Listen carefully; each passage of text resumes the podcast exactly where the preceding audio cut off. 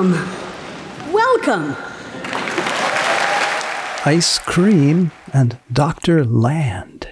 It's the Improbable Research Podcast. I'm Marc Abrahams, editor of the magazine Annals of Improbable Research, with a special pocket sized episode about research that makes people laugh, then think.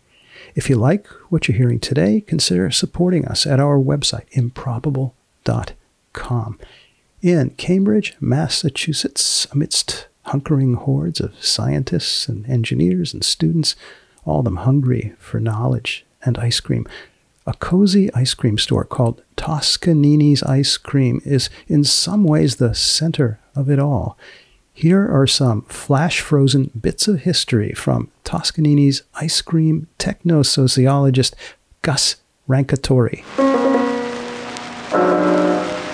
Polaroid, Polaroid pictures, which maybe people below a certain age have never encountered. So, what's a Polaroid picture, first of all?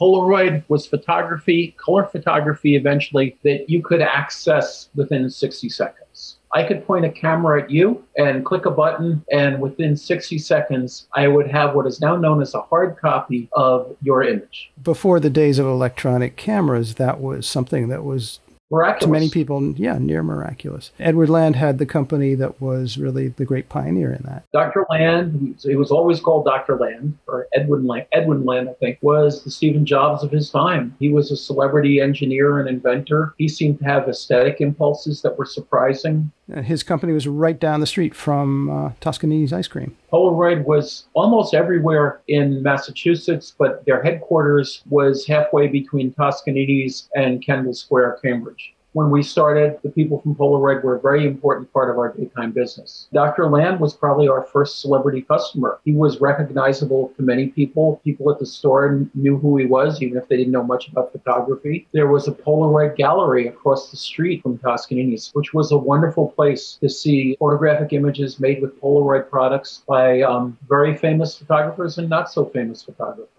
For the first several years when Toscanini's was open, if there was nothing going on, I might leave the building and wander down the street and go look at images by Ansel Adams or Paul Caponigro. You could see amazing things in a nondescript storefront that I think is now being turned into some engineering project at MIT. You remember the first time Dr. Land came into the store?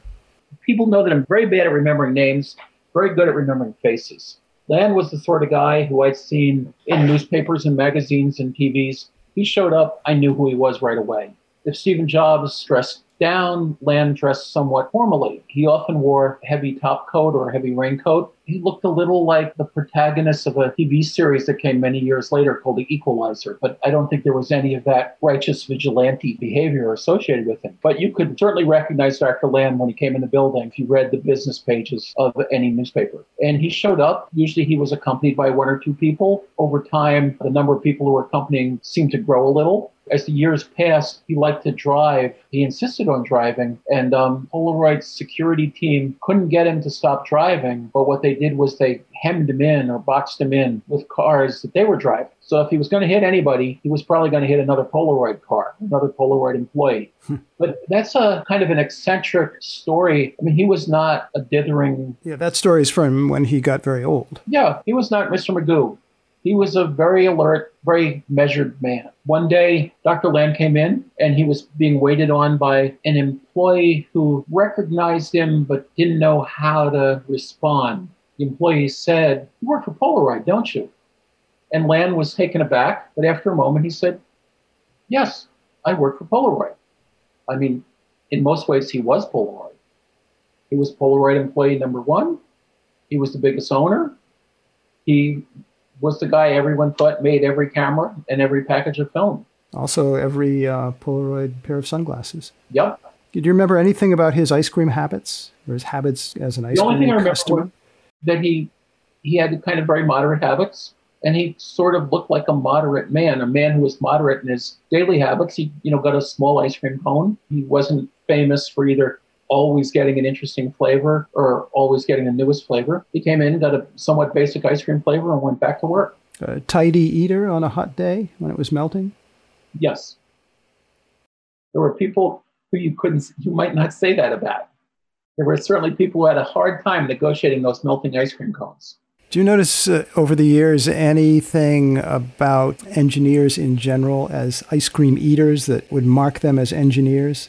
Especially well, on, on hot days when things are melting, people sometimes behave in a different way when they're eating ice cream. Sure. They try and make very rational decisions about how they're going to consume the ice cream.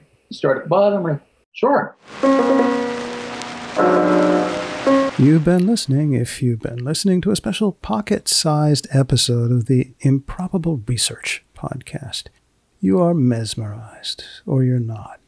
You would be the best judge of that. The podcast is a quasi, kinda, sorta secret outgrowth of the magazine, Annals of Improbable Research. I inveigle you to subscribe to the magazine and buy some back issues. Also, get some details about the 2020 Ig Nobel Prize ceremony and how we're coping with the copious constraints of the COVID 19 pandemic. And some details about how you can help via our Patreon. All this at our website, improbable.com. It's possible that Seth Gliksman is the improbable production assistant. Next time on this podcast, we'll look at something or other. That's something or other. Until then, goodbye. Goodbye.